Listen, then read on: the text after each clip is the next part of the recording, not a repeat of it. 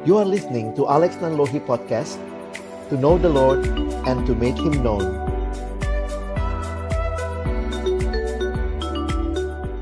Mari kita berdoa sebelum kita membaca merenungkan firman-Nya. Kami datang dalam ucapan syukur di hari ini ketika bersama-sama Tuhan kumpulkan kami untuk memperingati kebangkitan-Mu, Paskah. Kami sungguh berdoa biarlah ketika kami akan membuka firman-Mu, bukalah juga hati kami.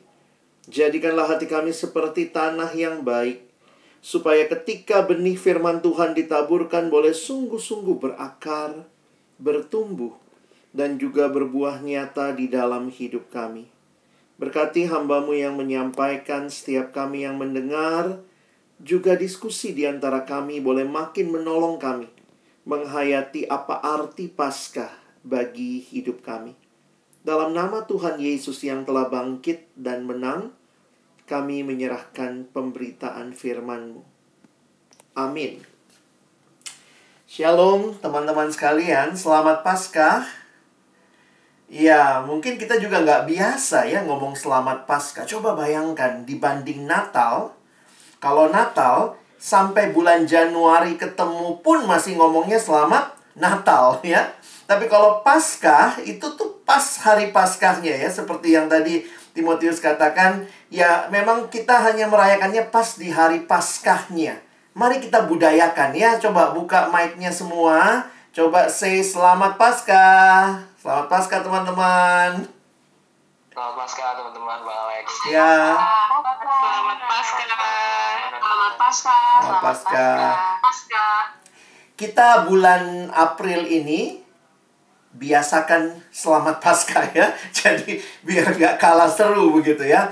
Sebenarnya kalau kita memperhatikan teman-teman dari sumber sejarah yang abang pelajari bahwa gereja baru pada tahun 313 merayakan Natal.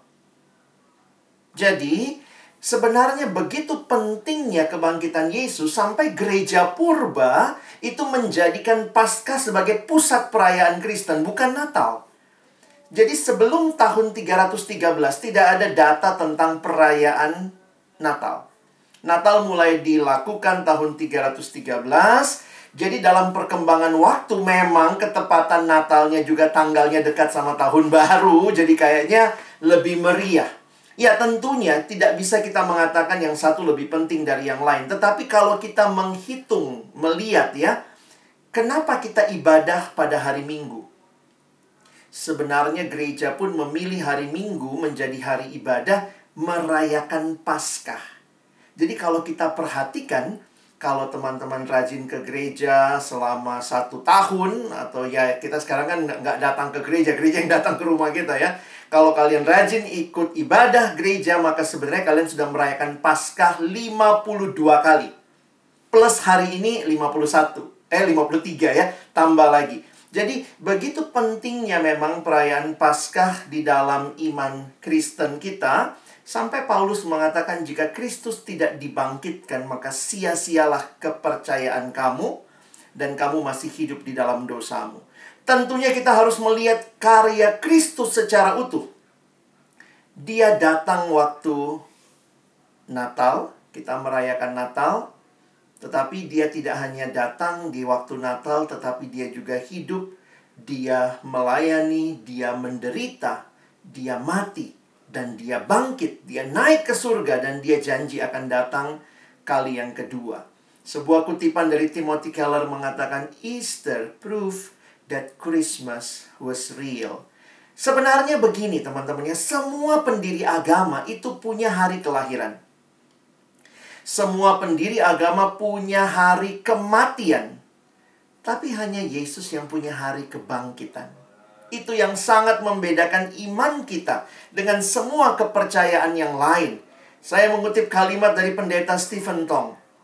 Yesus bangkit menjadi pengharapan terbesar bagi kita dan juga membuat kita berbeda dengan semua agama lain. Pendiri-pendiri agama lain masih berada di dalam kubur, disakralkan, kuburnya dijadikan museum terbesar, tapi jangan lupa kuburannya masih berisi.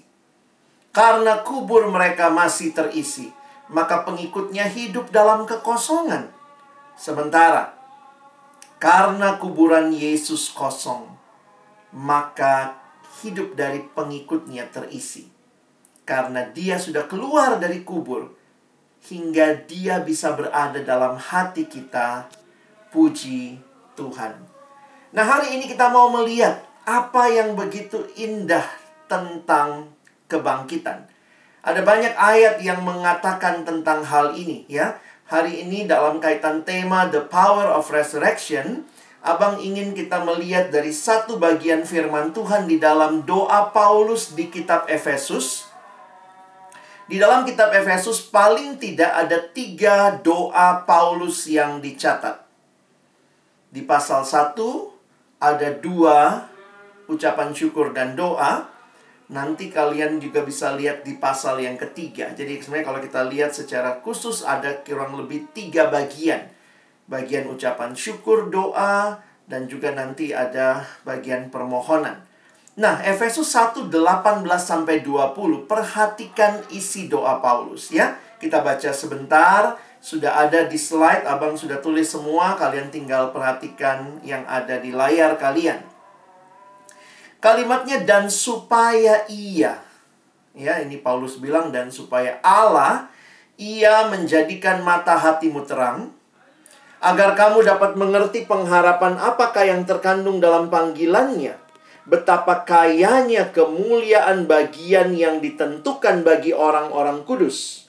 Ayat 19 dan betapa hebat kuasanya bagi kita yang percaya sesuai dengan kekuatan kuasanya yang dikerjakan di dalam Kristus dengan membangkitkan dia dari antara orang mati dan mendudukkan dia di sebelah kanannya di sorga. Apa yang menarik untuk kita perhatikan dari permohonan doa Paulus ini? Nanti kita akan lihat sama-sama. Tetapi saya ingin mengajak kita memperhatikan terlebih dahulu apa bedanya Yesus dengan kita, ya. Ketika kita bicara kebangkitan, maka perhatikan ya. Bapak John Stott mengatakan kalimat ini. Kalau kita we live and die. Tetapi Kristus Christ died and lived. Karena itu mari kita fokus kepada kebangkitan Yesus. Ada dua hal yang saya ingin bagikan hari ini sebelum nanti juga kita masuk lebih dalam ke ayat yang kita baca tadi. Secara sekilas abang ingin melihat kebangkitan Yesus di dalam dua hal penting. Pertama, kebangkitan Yesus merupakan fakta historis. Jadi ini adalah sebuah fakta historis yang sebenarnya sepanjang zaman juga terus sering kali ada yang meragukan.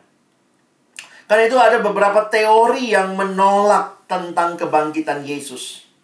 Dan perhatikan teori-teori yang menolak kebangkitan Yesus sebenarnya mereka biasanya menolak kematiannya yang sungguh-sungguh.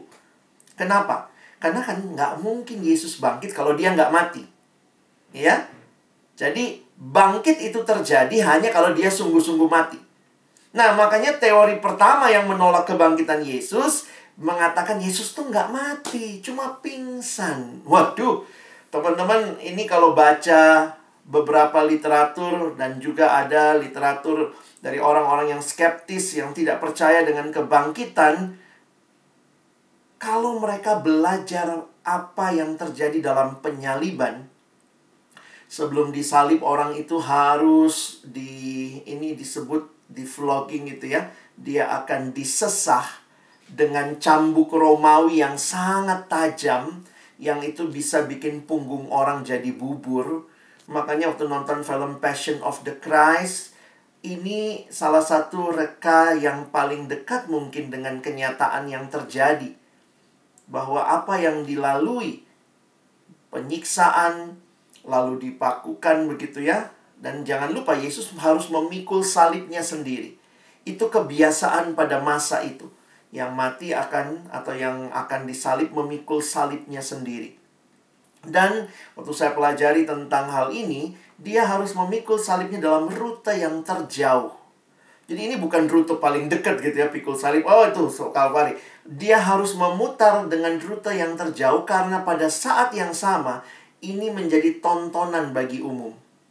Jadi kalau kita perhatikan, tidak mudah apa yang Tuhan Yesus alami. Dan kalau kita bilang dia pingsan, waduh, lihat penderitaan yang dia alami, bahkan dicek terakhir ya, lambungnya ditusuk. Dan Alkitab mencatat keluarlah air dan darah.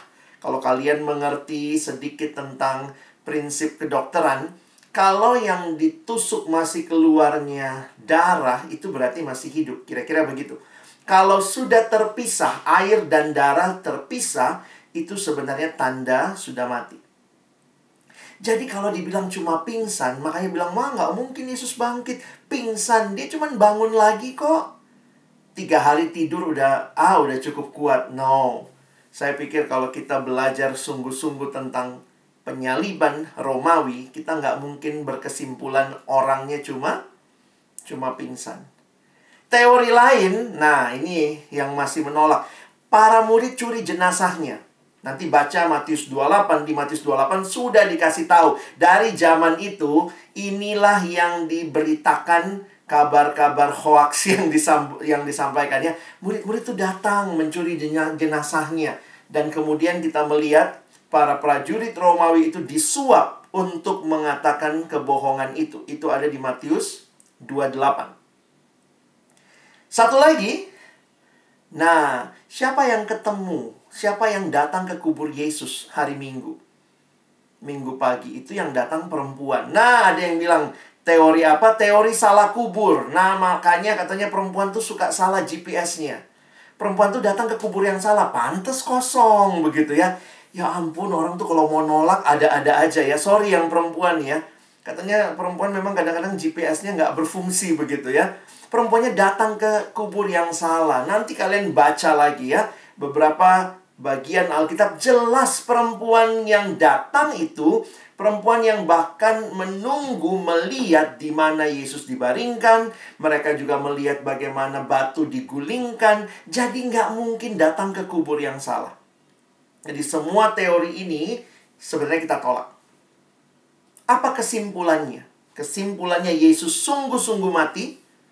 Dan karena dia sungguh-sungguh mati, dia juga sungguh-sungguh bangkit. Kalimat malaikat berkata, jangan takut, kamu mencari Yesus orang Nazaret. Perhatikan, nama Yesus waktu itu umum ya. Jangan pikir cuma Yesus yang namanya Yesus. Nama Yesus kan dalam bahasa Ibrani gitu ya. Yeshua atau mungkin Yosua banyak yang menggunakan itu Allah penyelamat. Jadi bukan cuma Yesus yang namanya Yesus, tapi perhatikan waktu malaikat ini berkata, dia spesifik. Jangan takut, kamu mencari Yesus yang mana? Orang Nazaret. Yang mana lagi? Yang disalibkan itu, ia telah bangkit. Jadi kalau dibilang salah kubur, nah ini malaikat aja bilang, Yesus. Yesus yang Nazaret. Nazaret yang bangkit yang disalibkan maksudnya ya. Jadi kan banyak orang punya kubur, ada aja yang mungkin matinya karena tua, karena sakit. Malaikat berkata, enggak, ini kamu cari Yesus, orang Nazaret yang disalibkan. Ia telah bangkit, tidak ada di sini. Lihat, inilah tempat mereka membaringkan dia. Jadi teman-teman, Yesus sungguh-sungguh bangkit itu kepercayaan iman Kristen kita. Dan saya pikir ini tidak bisa terlepas satu sama lain. Jumat Agung itu hanya menjadi agung karena ada Minggu Paskah. Bayangkan kalau tidak ada Minggu Paskah. Apakah itu Jumat yang agung? Ada yang mati di situ, di atas kayu salib, dan nggak pernah bangkit. Itu bukan Jumat yang agung. Itu Jumat paling sial sepanjang sejarah. Tetapi karena Yesus bangkit, salib punya arti. Jangan lupa, bukan Yesus satu-satunya orang yang disalib. Tetapi kenapa salib Yesus itu satu-satunya yang memberikan keselamatan bagi kita? Karena yang disalibkan di salib itu bukan Yesus yang tetap mati, tetapi Dia yang bangkit. Dan karena dia bangkit, kebangkitannya ini membawa perubahan besar. Everything changes. Nah, jadi menarik ya kalau kita melihat akan hal ini, walaupun saya juga kembali menyadari Alkitab itu teman-teman tidak terlalu banyak bicara bukti kebangkitan. Karena Alkitab sudah menyatakan ini fakta sejarah. Kalau lihat 1 Korintus 15, Paulus berkata, mau tanya masih ada saksi matanya sekarang? Itu dituliskan 1 Korintus 15. Jadi saya melihat, meskipun kebangkitan sangat diragukan, Alkitab juga bukan melulu bicara tentang fakta kebangkitan.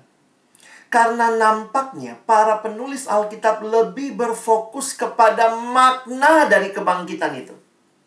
Tentu fakta itu penting. Tetapi fakta itu sudah diterima, dinyatakan. Dan kemudian kalau lihat catatan-catatan yang lain dari Alkitab.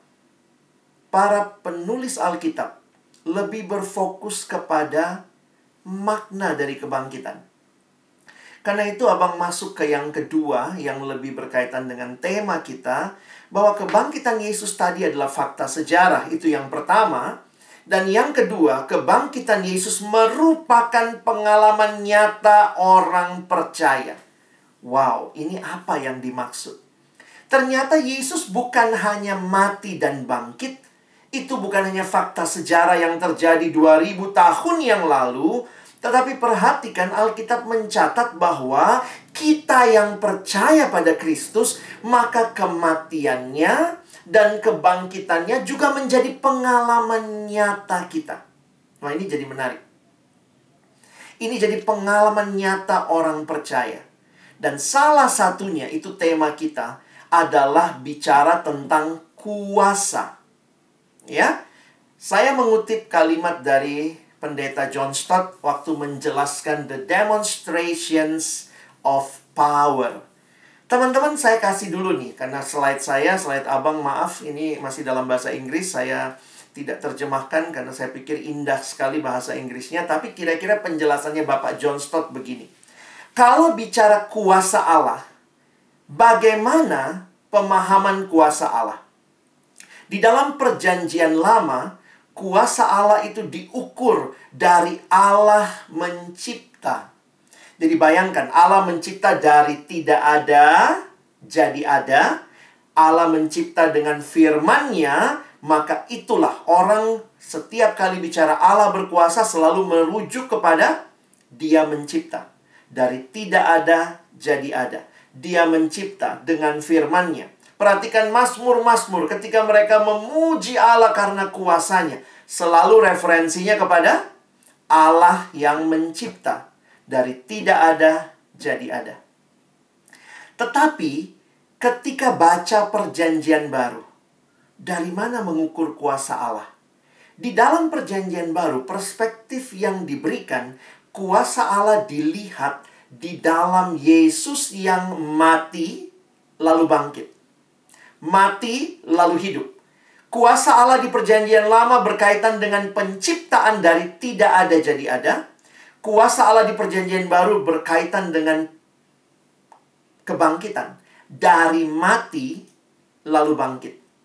Nah, ini yang dijelaskan oleh John Stott ya. Ini kira-kira penjelasan singkat dalam bahasa Indonesia. Ini slide-nya dalam bahasa Inggris ya. We are given in scripture two major paradigms of the power of God.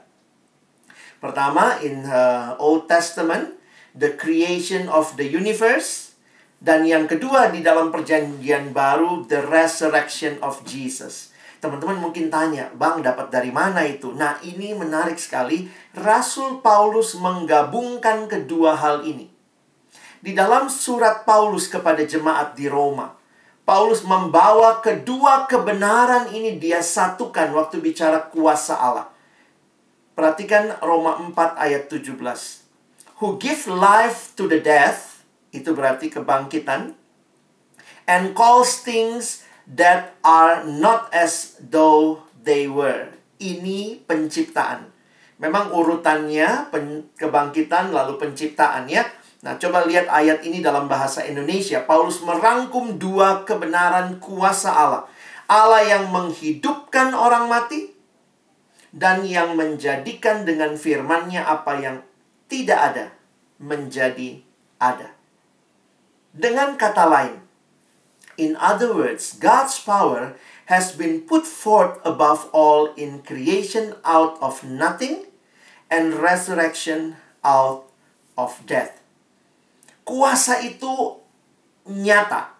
Bukan hanya sesuatu yang ada di bayangan, tetapi belum terjadi. Kuasa itu sudah ada, sudah dinyatakan dalam penciptaan dan dalam kebangkitan Kristus. Nah, menarik sekali, ternyata ini bukan hanya sebuah fakta dalam Kristus. Tetapi ini bukan fakta yang hanya Yesus alami. Tapi perhatikan, bagi kita yang percaya kepada Yesus, maka kita pun mengalami kuasa Allah yang luar biasa ini. Loh kok bisa bang? Ya sederhananya begini ya. Kalau bapakmu, ya kamu anak tunggal satu-satunya, papamu adalah pemilik semuanya. Siapa ahli warisnya? Ya kamu. Sebenarnya kamu pemilik semuanya dalam relasimu dengan bapamu. Kalau dalam relasi dengan Allah kita adalah anaknya, maka kita juga ada Allah ah, ahli waris, maka kuasa yang ada di dalam Allah itu ketika kita percaya, kita pun mengalami kuasa itu. Nah, ini bukan hanya fakta historis, ini pengalaman nyata. Sayangnya, ya, sayangnya seperti yang tadi kita sudah dengar, banyak orang tidak menyadari akan hal ini. Karena itu lihat, apa kerinduan Paulus? Di dalam doa-doanya, kalau teman-teman perhatikan, dalam doa Paulus termasuk yang kita baca di awal tadi, dalam doa-doanya tuh Paulus nggak minta hal-hal yang bersifat materi. Bukan. Penekanan Paulus ada pada penglihatan rohani dan sifat orang percaya yang sejati. Karena perhatikan kalimat Paulus tadi. Dan aku berdoa supaya ia menjadikan mata hatimu terang. Paulus nggak bilang Tuhan kasih nih sama jemaat Efesus nih kasihan miskin-miskin mereka ya kasih ini. Paulus uh, mintanya Tuhan berikan mereka penglihatan rohani supaya mereka mengerti apa yang Paulus minta. Perhatikan.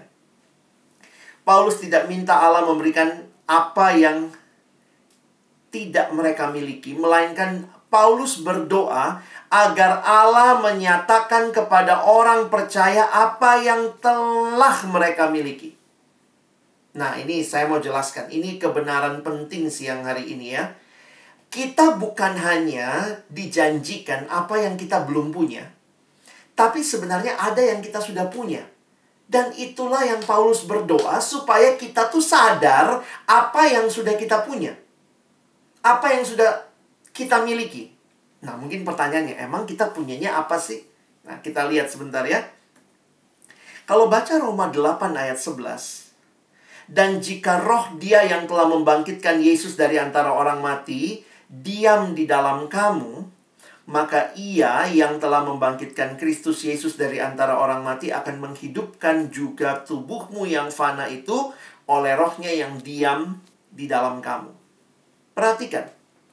Yang membangkitkan Yesus adalah roh Allah sendiri. Dalam hal ini kita menghayati roh kudus membangkitkan Yesus.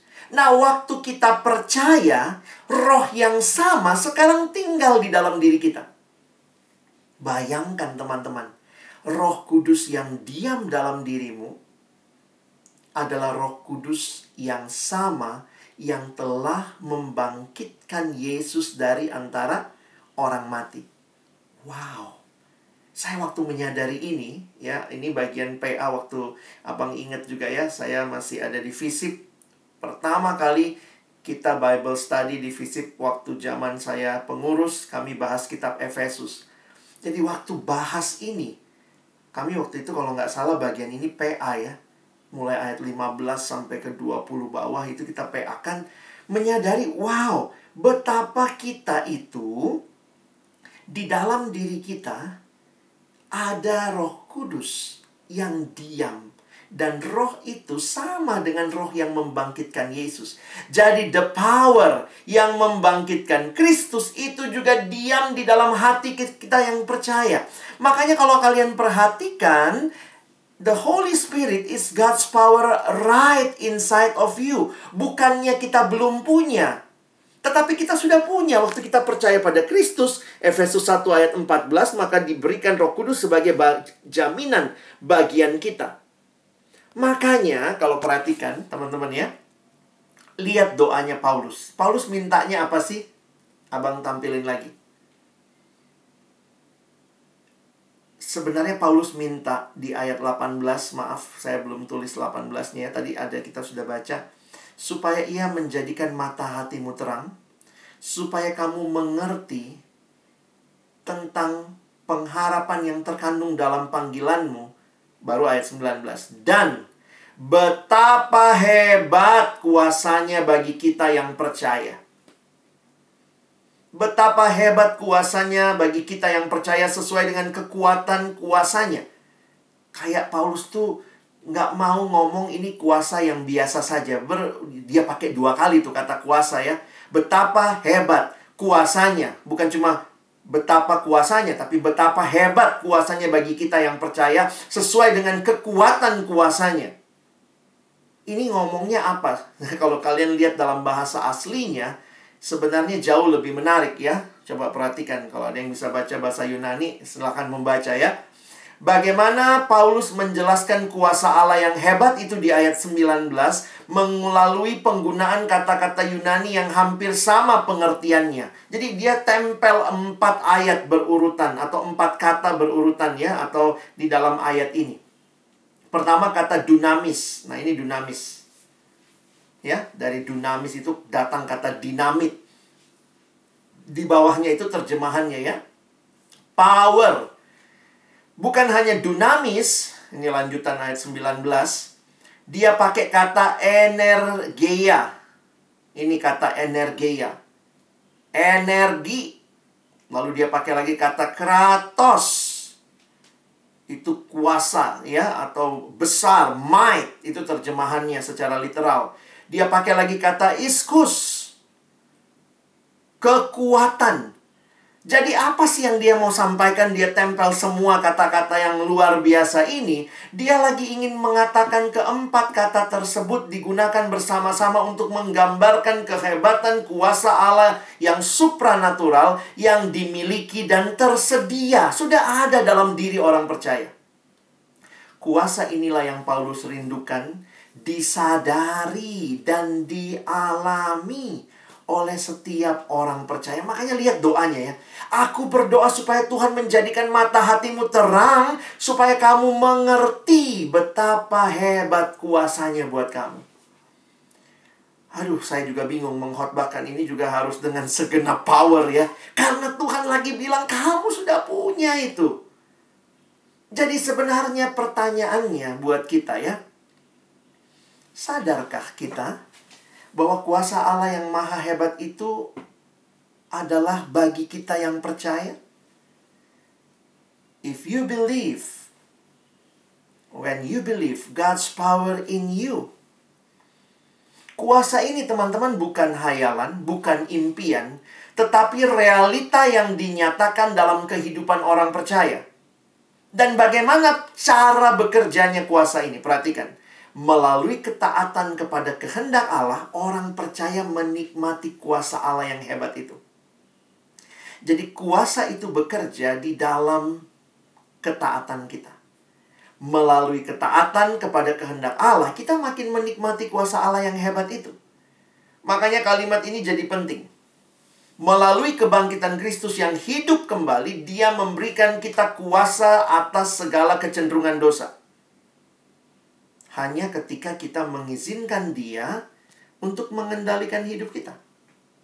Teman-teman ingat ya, kalau kamu masih hidup di dalam dosa dan kamu alami kebangkitan Kristus, maka Tuhan memberikan engkau kemampuan untuk bisa berkata tidak kepada dosa dan ya hanya kepada Tuhan. Harusnya ini jadi bagian kita ketaatan menjadi bagian hidup dari orang-orang yang sudah mengalami kuasa kebangkitan. Masih bisa berdosa? Masih. Tetapi, dosa tidak ada lagi kuasanya atas kita. Kalau dulu, sebagai hamba dosa, hamba itu kan apa? Mau tidak mau harus mau, itulah hamba. Mau, tidak mau, harus mau karena kamu hamba. Tetapi ketika kamu dimerdekakan, Roh Kudus diberikan dalam hati kita, roh yang sama yang membangkitkan Yesus ada dan diam di dalam hati kita. Maka kita diberikan kemampuan untuk berkata ya kepada kehendak Tuhan dan tidak kepada dosa. Karena itu, kalau kalian perhatikan, Paulus sampai menggunakan istilahnya, jangan mendukakan roh kudus.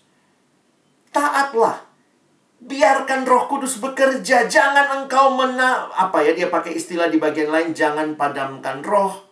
Jangan mendukakan roh, tapi izinkanlah Roh Kudus bekerja mengendalikan hidup kita.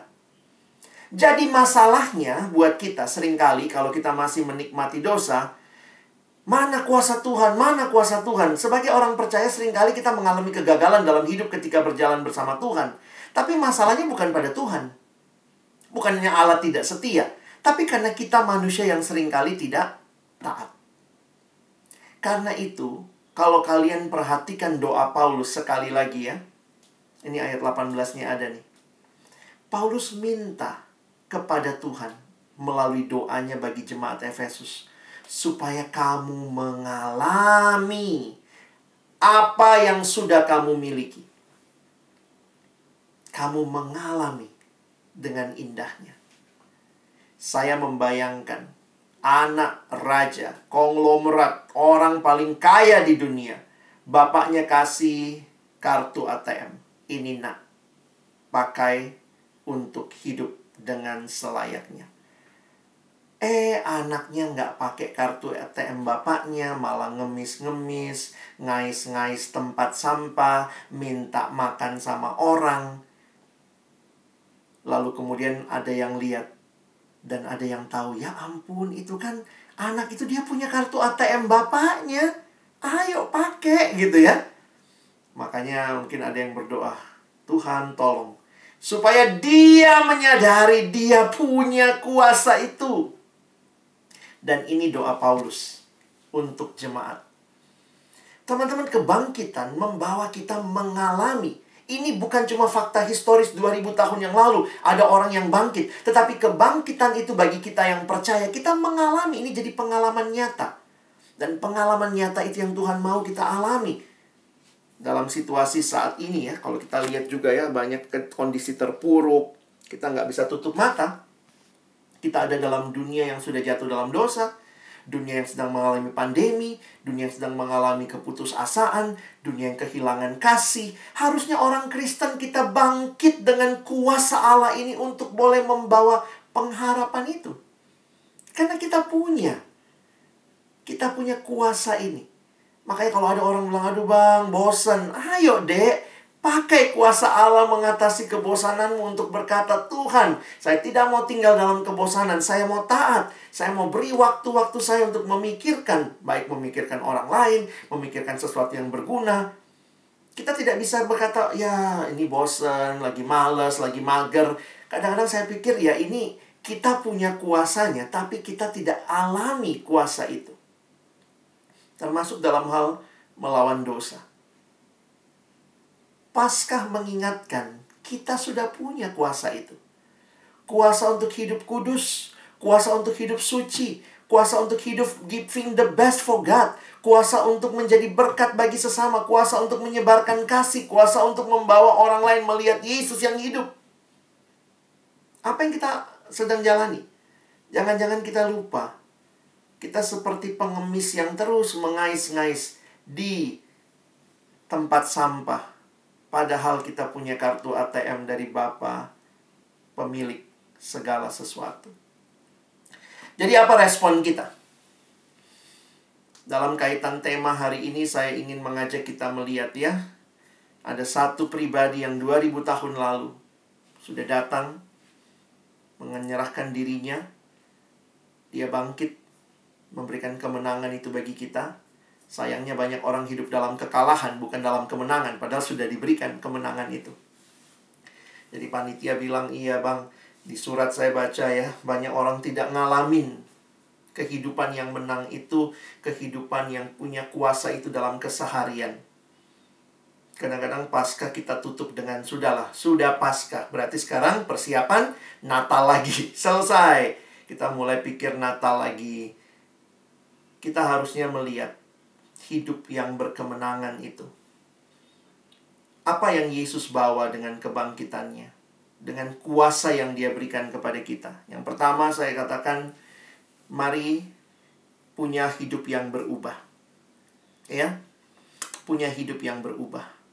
Kalau Yesus sudah sungguh-sungguh bangkit, kamu alami kuasa kebangkitannya, maka kamu bukan lagi hidup dalam hidup yang lama. Paulus berkata di dalam Galatia 2 1920 Sebenarnya ayat ini menarik ya. Dia mengatakan begini. Ini Paulus tuh bisa membawa kematian dan kebangkitan Yesus dalam hidupnya. Itu bagi saya menarik tuh. Teologi Paulus membuat dia melihat bahwa apa yang Yesus alami itu pengalamanku. Makanya dia bilang gini, aku telah disalibkan dengan Kristus. Orang disalib ya pasti mati. Tapi dia mengatakan apa? Namun aku hidup. Loh, kok bisa hidup? Tetapi bukan lagi aku sendiri yang hidup, melainkan Kristus yang hidup di dalam aku. Berbeda. Sekarang hidupnya Kristus. Dan hidupku yang kuhidupi sekarang di dalam daging adalah hidup oleh iman dalam anak Allah yang telah mengasihi aku dan menyerahkan dirinya untuk aku. Remaja di Amerika sampai pakai gelang ya. WWJD. What would Jesus do? Sebenarnya kesadarannya dapat dari ayat ini. Kalau sebegitu, saya kan harusnya mati. Tapi kok saya hidup? Kalau begitu ini hidup siapa? Oh ini hidupnya Kristus yang diberikan kepada saya. Kalau begitu saya setiap kali mau melakukan sesuatu, saya harus tanya, ini kan hidup Kristus. What would Jesus do? Kalau Yesus diajak pornografi, ikut nggak ya? Kalau saya diajak mah pasti ikut saya. Tapi ini kan bukan hidup saya, ini hidup Kristus yang dipinjamkan kepada saya. Kalau Yesus diajak untuk copy paste tugas, ikut nggak ya?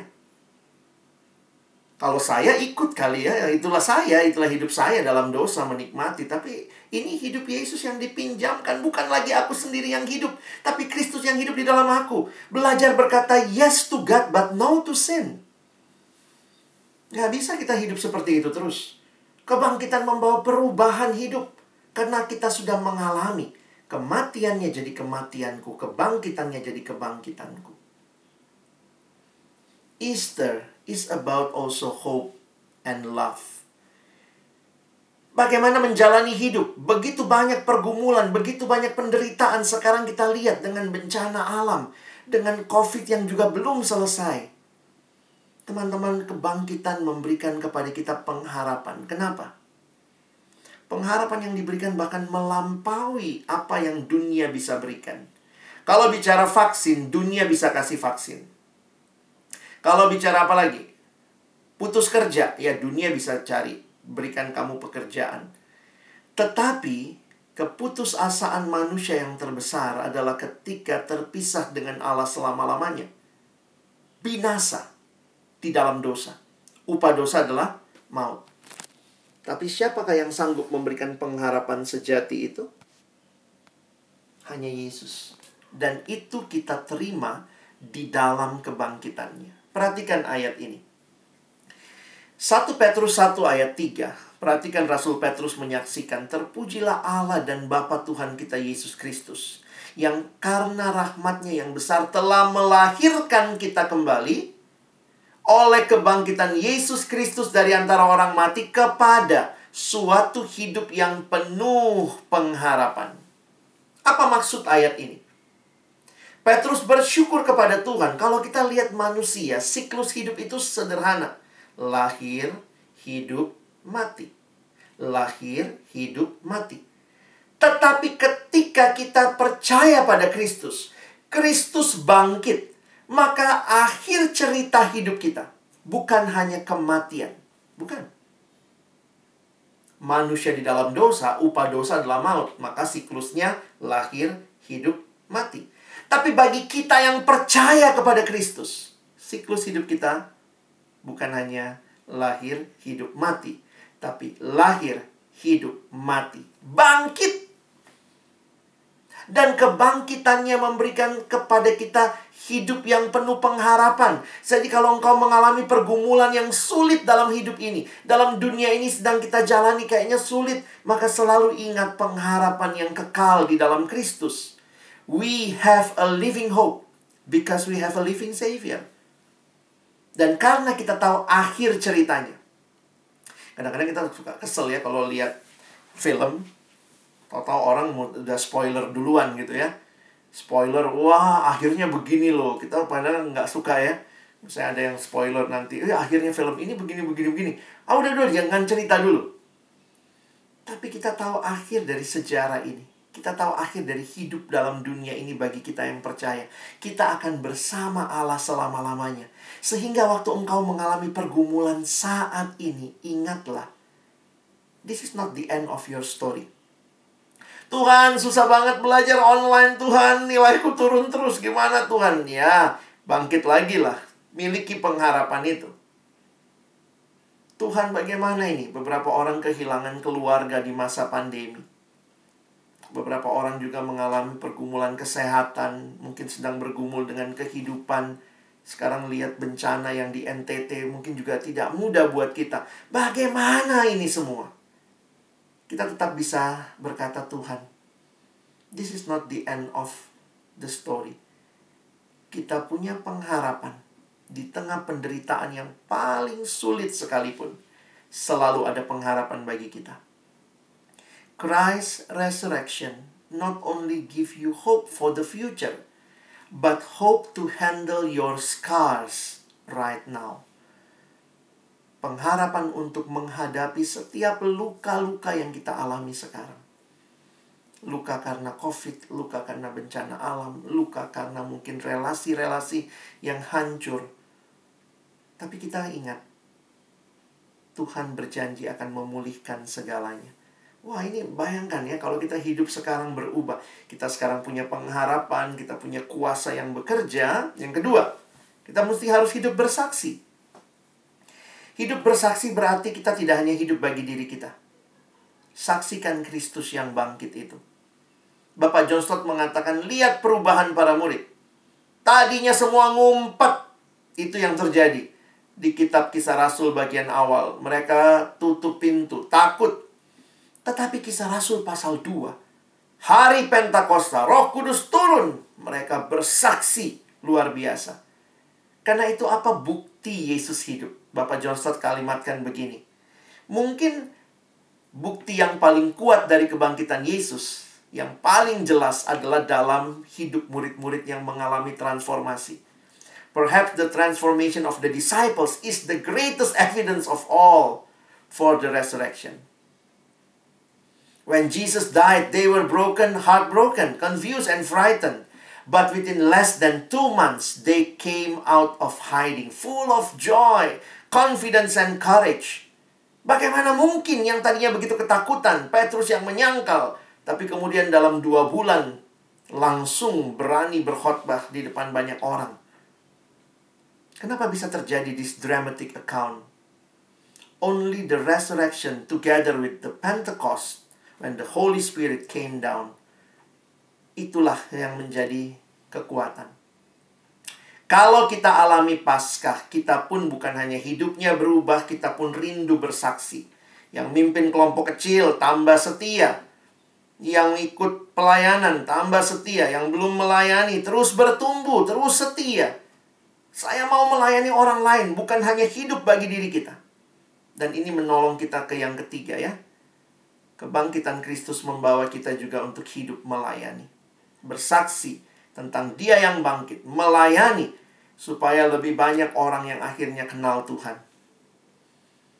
Jadi hari ini, ketika kita bicara the power of resurrection, ingatlah kebangkitan Yesus. Yang pertama apa?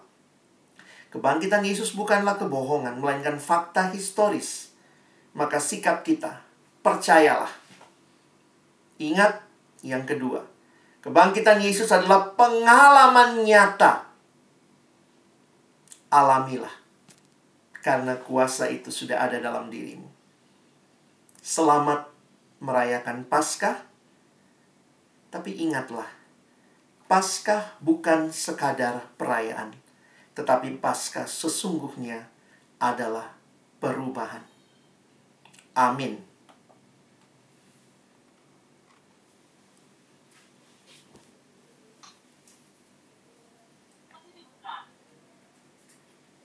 Terima kasih Bang Alex untuk khotbahnya. Selanjutnya akan dibuka sesi tanya jawab selama 10 menit. Bagi teman-teman yang ingin bertanya, boleh langsung mengirimkan pertanyaannya di kolom chat. Boleh juga mengirimkan pertanyaannya secara personal ke aku atau ke Bang Alex langsung juga boleh. dari mana nih? Wangi nih? Ada pertanyaan yang masuk abang. Bang, tadi kan siklus hidup kita lahir, hidup, mati, bangkit. Maksud dari kebangkitan kita setelah kematian apa, Bang? Ya.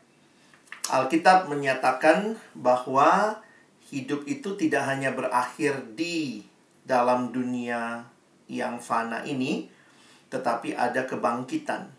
Makanya di dalam pengakuan iman rasuli, yang kita nyatakan setiap hari kita ibadah hari Minggu, aku percaya akan kebangkitan daging atau kebangkitan tubuh atau kebangkitan orang mati. Apa maksudnya? Kita tidak melihat kubur jadi jalan terakhir, tempat peristirahatan terakhir ya. Makanya juga beberapa orang bilang jangan ngomong itulah di sini tempat peristirahatan terakhir.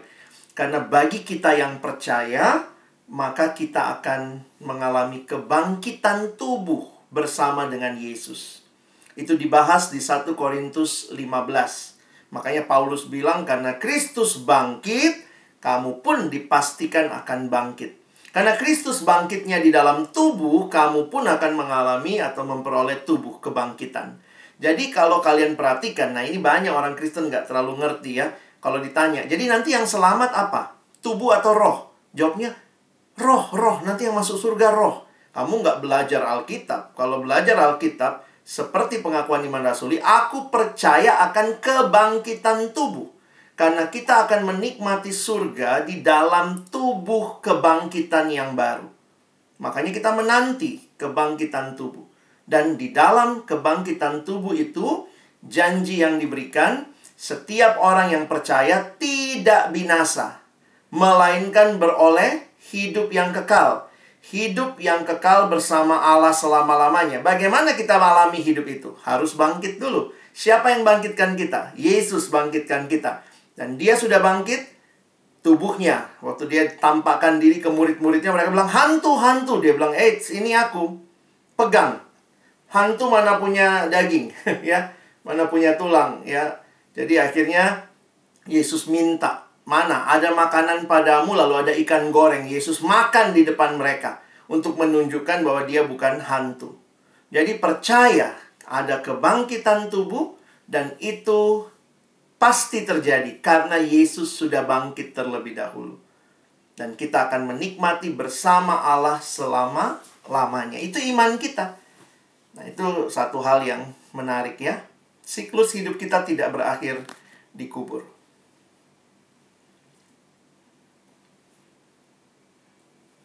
Oke, terima kasih Bang Alex untuk jawabannya. Selanjutnya ada pertanyaan lagi mm -hmm. Bang. Uh, bang, gimana sih menjelas uh, caranya kita bisa menjelaskan dengan mudah kepada teman yang tidak seagama kalau misalnya mereka menanyakan kenapa uh, Tuhan kita bisa mati, kenapa nggak menyelamatkan diri aja gitu. Hmm. Iya. Tentu di dalam diskusi lintas kepercayaan seperti itu, teman-teman harus belajar untuk rendah hati dan juga belajar untuk melihat ya. Jujur aja kita bisa bisa tahu tentunya ya. Orang ini benar-benar mau tahu atau cuman mau nyari salah kita. Makanya kalau saya pribadi, kalau jelas kamu tahu nih tujuannya, motivasinya bukan mau belajar, bukan mau nanya, tapi mau nyala-nyalahin, mau rendah-rendahin kita, ya tidak perlu dijawab juga nggak apa-apa. Ya apalagi kalau kayak sampai kamu kepancing emosi. Saya selalu mengingatkan diri saya juga bahwa Tuhan kita tuh nggak perlu dibela kamu bisa jawab pertanyaan temanmu, kamu nggak bisa jawab pertanyaan temanmu, bukan berarti Yesus nggak jadi bangkit. Kalau kamu nggak bisa jawab, ih, aduh, aku nggak bisa jawab nih, aduh, Yesus berarti kalah. Enggak. Jadi, di situ justru memacu kita untuk coba belajar kebenaran seperti di Petrus dikatakan, supaya kamu siap sedia memberikan pertanggungjawaban imanmu kapan pun orang menanyakan. Nah, kalau dia sungguh-sungguh bertanya, maka kita harus melihat ya bahwa tidak bisa tidak. Keselamatan di dalam kekristenan itu terjadi di dalam Kristus, tetapi bagaimana Allah bekerja di dalam karyanya melalui seluruh kisah yang ada termasuk di perjanjian lama. Jadi teman-teman kalau kalian perhatikan pola yang ada Tuhan Yesus itu kan menggenapkan apa yang ada di dalam Perjanjian Lama. Di Perjanjian Lama, sistem kurban harus ada kurban yang disembelih, harus ada kurban yang mati. Jadi, Tuhan Yesus dikatakan dialah anak domba yang mengangkut dosa dunia. Nah, gambaran dia anak domba, dia pun mengalami seperti anak domba yang kelu yang dibawa ke pembantaian. Dia dibunuh dia mati, darahnya tercurah. Seperti darah anak domba di perjanjian lama yang harus dipercikkan di atas mesbah atau di atas tabut perjanjian sebagai lambang penyucian dosa. Jadi, kita tidak bisa bilang, wah Tuhan Yesus suka-sukanya aja mau kayak superhero mana, langsung bangkit, langsung menghindari, nggak mati. Karena kita melihat Yesus sedang menggenapi apa yang ada di perjanjian lama. Nah, ini yang kita nggak bisa tutup mata. Itu cara yang Allah pilih. Ya, sehingga Yesus datang juga dalam tradisi orang Yahudi di mana mereka setiap kali datang ke bait Allah harus mempersembahkan kurban, maka nanti baca di kitab Ibrani, Yesuslah kurban yang sempurna itu. Jadi uh, kadang ya kita nggak bisa bilang Yesus pakai skenario suka-sukanya ya. Karena sudah sejak awal. Nah, mungkin kalau ditanya lagi, dari mana itu? Dari Alkitab juga. Kita melihat ketika manusia berdosa, di kejadian tiga, Allah langsung janjikan juru selamat. Emang ada? Iya. Begitu manusia berdosa, perhatikan ya. Di dalam kejadian pasal 3 ayat 15, langsung Tuhan bilang sama ular, keturunanmu akan meremukkan tumitnya, tetapi keturunan perempuan ini akan meremukkan kepalamu. Lalu dari mana tradisi mempersembahkan kurban? Mungkin tradisi yang paling tua bisa kita telusuri ketika di Taman Eden juga. Di kejadian tiga juga. Perhatikan di kejadian tiga. Ketika manusia berdosa, mereka telanjang. Kedapatan telanjang. Lalu kemudian mereka menyemat pakaian dari pohon, daun pohon ara ya. Nah, mereka dari daun-daunan itu. Terus Tuhan gantikan pakaian mereka Tuhan kemudian memberikan kulit binatang. Perhatikan, itu pertama kali dituliskan Tuhan memberikan mereka pakaian dari kulit binatang. Kira-kira pertanyaannya begini. Bagaimana caranya Tuhan kasih pakaian dari kulit binatang? Binatangnya diapain dulu? Ya, logikanya harus mati dulu binatangnya, diambil kulitnya, dikasih ke Adam sama Hawa. Sehingga di dalam penghayatan orang Yahudi, dari ayat itu mereka melihat sistem pengampunan dosa melalui kurban. Makanya mereka mempersembahkan kurban binatang. Dan itulah yang ditetapkan dalam hukum Musa, dalam kitab imamat ada ukurannya segala macam. Tetapi ini hanyalah gambaran dari domba Paskah yang akan menggenapkan segalanya. Jadi ya sekali lagi skenario-nya Tuhan mau begitu ya. Kalau bilang kenapa nggak pakai skenario lain? Nanti tanya Tuhan langsung ya. Kalau ketemu nanti langsung tanya ya. Tapi kita harus melihatnya dalam kesatuan cerita dari sejak perjanjian lama. Thank you. Oke, terima kasih Bang Alex untuk jawabannya. Uh, selanjutnya ini mungkin akan jadi pertanyaan yang terakhir bang karena yeah. waktu uh, Bang, ada momen yang saya yang saat saya menyadari dan menyesali dosa saya, saya terjebak dalam merasa bersalah, worthless, dan sangat menyesal. Gimana ya Bang, biar bisa betul-betul bisa bangkit dari perasaan bersalah dan bisa berdamai dengan dosa masa lalu itu? Saya Hmm. merasa dosa itu kadang menghambat saya bisa mengalami kebangkitan Kristus dalam diri saya. Terima kasih Bang Alex. Dek, terima kasih buat kejujuranmu, terima kasih buat sharingmu. Saya sangat menghargai. Ingatlah, kebangkitan itu satu sisi adalah fakta. Makanya kenapa abang juga tadi bahas, ini adalah fakta. Maksudnya begini. Pengampunan dosa yang dibawa oleh Yesus dalam karyanya yang mati dan bangkit. Nah, mungkin saya harus kutipkan satu ayat ya. Kalau kalian lihat ada satu ayat di dalam kitab eh, Korintus, kalimatnya begini. Jika Kristus tidak bangkit, maka sia-sialah kepercayaan kamu dan kamu masih hidup dalam dosamu. Menarik sekali kalimat itu. Bagi saya, berarti kalau Kristus tidak bangkit, kita itu tidak mengalami pengampunan dosa. Berarti kalau Kristus bangkit, kita ngalamin pengampunan dosa. Dan itu fakta. Fakta itu bukan terjadi kita suka nggak suka, tapi itu pasti terjadi karena memang itulah faktanya. Maksudnya apa? Ketika Kristus bangkit, Kristus melepaskan kita dari dosa-dosa masa lalu kita. Jadi, kamu dan saya dibebaskan dari dosa masa lalu tidak tergantung perasaan kita, tetapi tergantung kepada firman Allah. Kalau Tuhan bilang kamu sudah diampuni, percaya firman. Tuhan tapi perasaanku kok kayaknya saya belum belum dibereskan. Berarti kamu tidak percaya kebangkitan Kristus. Kalau kamu percaya kebangkitan Kristus, maka jangan andalkan perasaanmu, tetapi pegang fakta Alkitab. Alkitab mengatakan jika kamu mengaku dosamu, maka Allah adalah setia dan adil sehingga ia akan mengampuni segala dosamu dan menyucikan engkau dari segala kejahatan. Kalau kamu sudah minta ampun sama Tuhan, kamu sudah mengaku dosa, pegang janji firman. Jadi jangan pegang perasaan. Pegang apa yang firman sampaikan. Nah, memang ini proses, ya. Makanya abang selalu ingatkan diri begini. Perhatikan baik-baik ya. Dosa itu buat kita yang sudah percaya masih bisa berdosa nggak? Masih. Jadi kita tuh dua ya, dihantui dosa masa lalu, dijebak apa di di iniin nama dosa masa kini.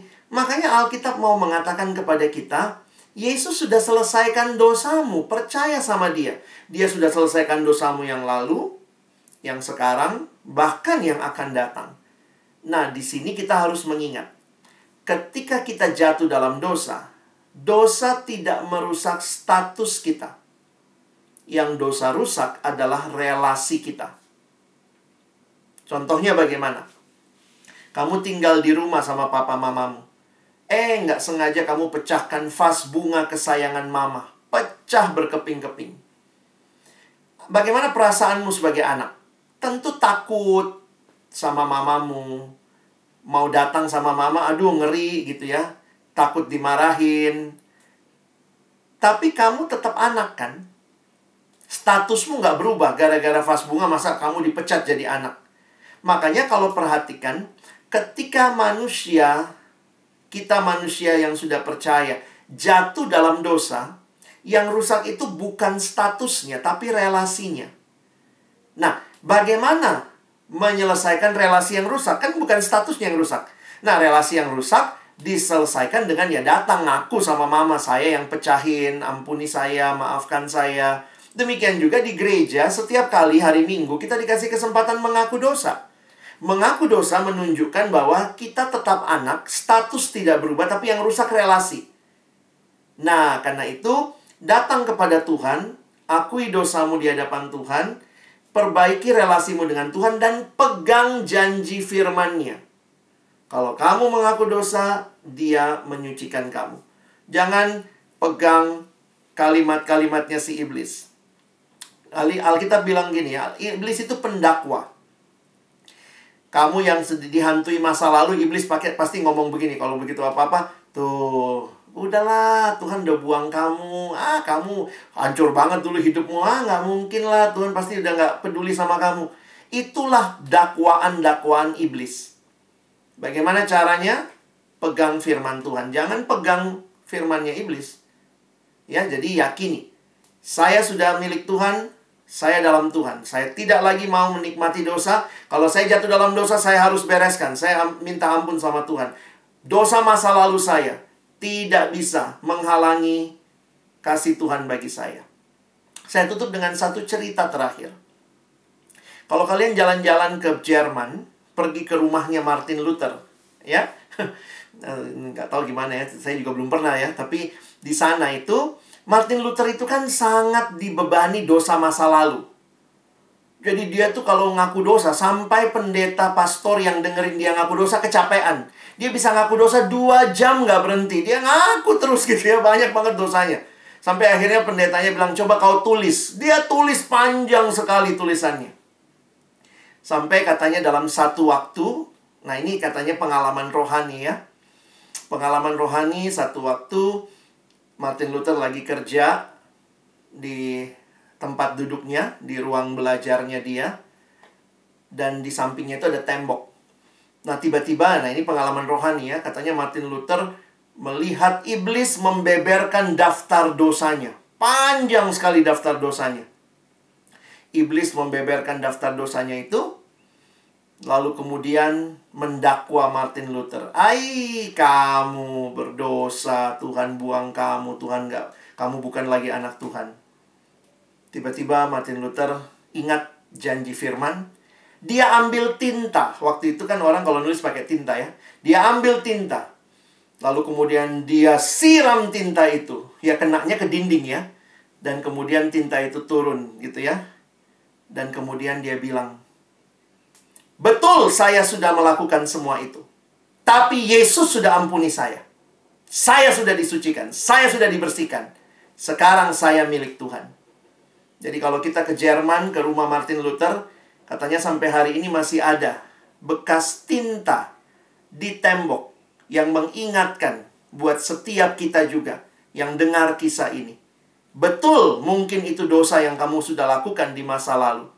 Tapi ingatlah, Yesus sudah menebus engkau, mengampuni engkau, bukan untuk kau ulangi dosa itu, tapi untuk kau hidup dalam kemenangan. Jangan hidup dalam masa lalu, tapi hiduplah dalam masa kini, dalam harapan di hadapan Tuhan untuk hidup benar, hidup bagi Allah. Ya, kiranya ini menolong untuk tidak terbebani dengan dosa-dosa masa lalu, tapi bangkit dan alami kemenangan Tuhan. Amin.